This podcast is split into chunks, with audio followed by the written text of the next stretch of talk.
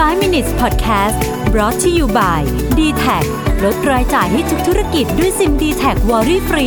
โทร 0881881678 สวัสดีครับคุณอยู่กับรวิทยานุสาหะนะครับ วันนี้มาคุยกันเรื่องสัมภาษณ์งานนิดนึงนะฮะ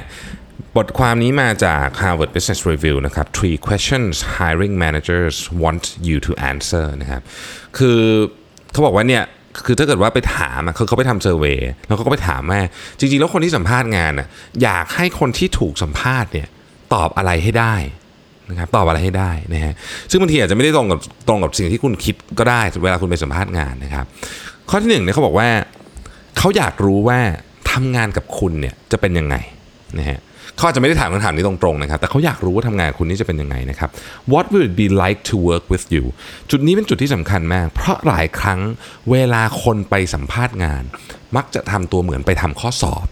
และคาดการ์ว่ามันจะมีคำตอบที่ถูกต้อง ถ้าเราถ้าเรามี mindset แห่งการทำข้อสอบเนี่ย เราก็จะพยายามทำให้คำตอบมันถูกต้องนะครับแต่ในความเป็นจริงแล้วเนี่ย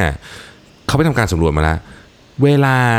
เราสัมภาษณ์งานแล้วเขารับแล้วเขาทำงานเป็นเราเรียกว่าเป็น successful interview เนี่ยมันไม่ได้เกี่ยวอะไรกับคำตอบว่าถูกหรือผิดสัทีเดียวเพราะบางหลายครั้งคำตอบมันไม่มีถูกไม่มีผิด แต่ว่ามันเกี่ยวกับ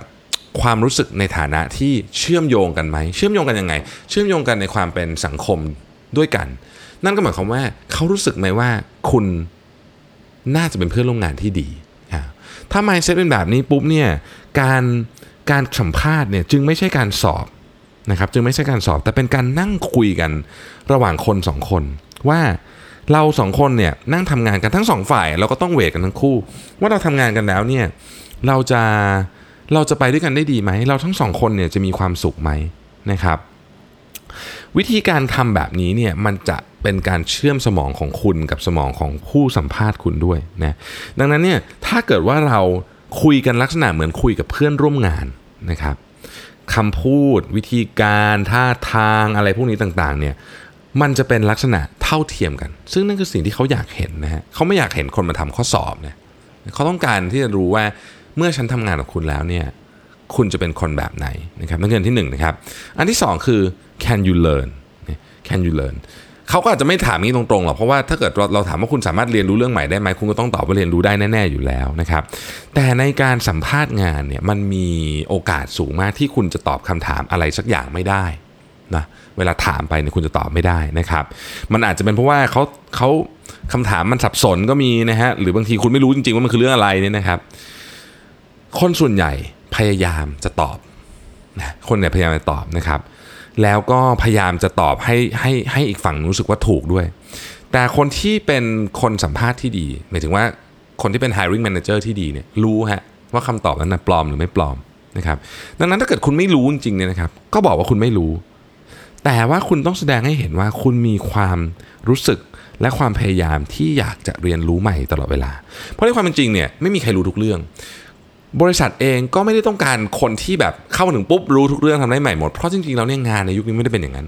งานในยุคนี้เนี่ยมันคือการเรียนรู้นะครับ ดังนั้นเนี่ยถ้าเกิดได้รับคำถามที่คุณไม่เข้าใจนะครับอันดับแรกอาจจะถามก่อนว่าโอเค นี่หมายถึงอย่างนี้ใช่ไหมถ้าเกิดคุณเข้าใจคำถามแล้วนะครับ คุณตอบไม่ได้ การบอกว่าไม่รู้ ไม่เป็นไร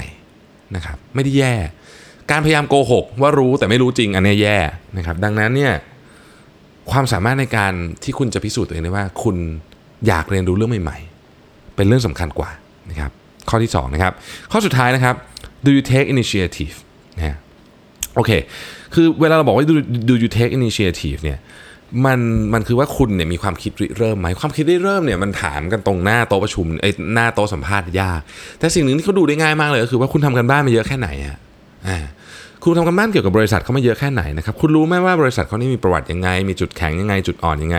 นะครับตอนนี้กำลังเจอเรื่องอะไรอยู่นะครับแล้วคุณคิดว่าคุณอยากจะนำเสนออะไร แต่ตรงนี้ให้ระวังนิดนึงนะครับเวลาเราเสนออะไรก็ตามที่เกี่ยวข้องกับบริษัทของกับที่เราไปสัมภาษณ์เนี่ยนะครับ มันมีสิ่งที่เรียกว่า illusion of explanatory depth คือเราคิดว่าเราเข้าใจเรื่องเรื่องที่เราศึกษามา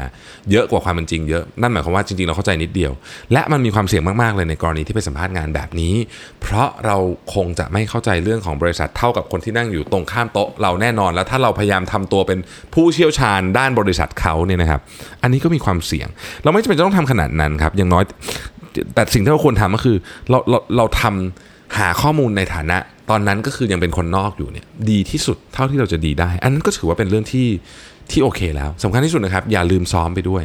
ซ้อมไปเลยครับคำถามที่คุณคาดว่าคุณจะเจอนะครับหลายคนไม่อยากซ้อมสัมภาษณ์นะผมเคยได้ยินเหตุผลที่บอกว่าเออหลายคนไม่อยากซ้อมสัมภาษณ์ในนี้เขาเขียนไว้บอกว่าหลายคนไม่อยากซ้อมสัมภาษณ์เพราะรู้สึกว่ามันเหมือนเป็นแบบเดี๋ยวมันจะดูเตรียมตัวมากเกินไปจะดูเป็นสคริปต์มากเกินไป แต่ในความเป็นจริงครับเวลาเราสัมภาษณ์จริงอะมันไม่เป็นอย่างนั้นหรอกเพราะว่าทุกอย่างมันกระโดดไปกระโดดมา ต่อให้คุณซ้อมไปดีแค่ไหนเนี่ยมันก็ไม่ฟังดูเป็นสคริปต์มากหรอกเอาจริงๆนะครับคือมันดีกว่าที่จะซ้อมอะดีดีดีกว่าที่จะเลือกทางที่ซ้อมไปดังนั้น เตรียมตัวไปให้ดีนะครับ การเตรียมตัวไปให้ดีเนี่ยมันแสดงให้เห็นว่าคุณพร้อมที่จะเริ่มต้นอะไรใหม่ๆ มี initiative ด้วยนะครับก็ผมทบทวนอีกครั้งหนึ่งนะครับ มี 3 อันนะฮะหนึ่ง what will it be like to work with you นะครับสอง can you learn นะฮะแล้วก็ 3 ก็คือว่า do you take initiative อย่าลืมนะครับว่า 3 อย่างนี้เนี่ยเขาไม่ถามตรงๆนะฮะมันจะซ่อนอยู่ในพฤติกรรมต่างๆ ที่คุณสัมภาษณ์งาน ขอบคุณที่ติดตาม 5 minutes ครับ สวัสดีครับ 5 minutes podcast presented by d t a c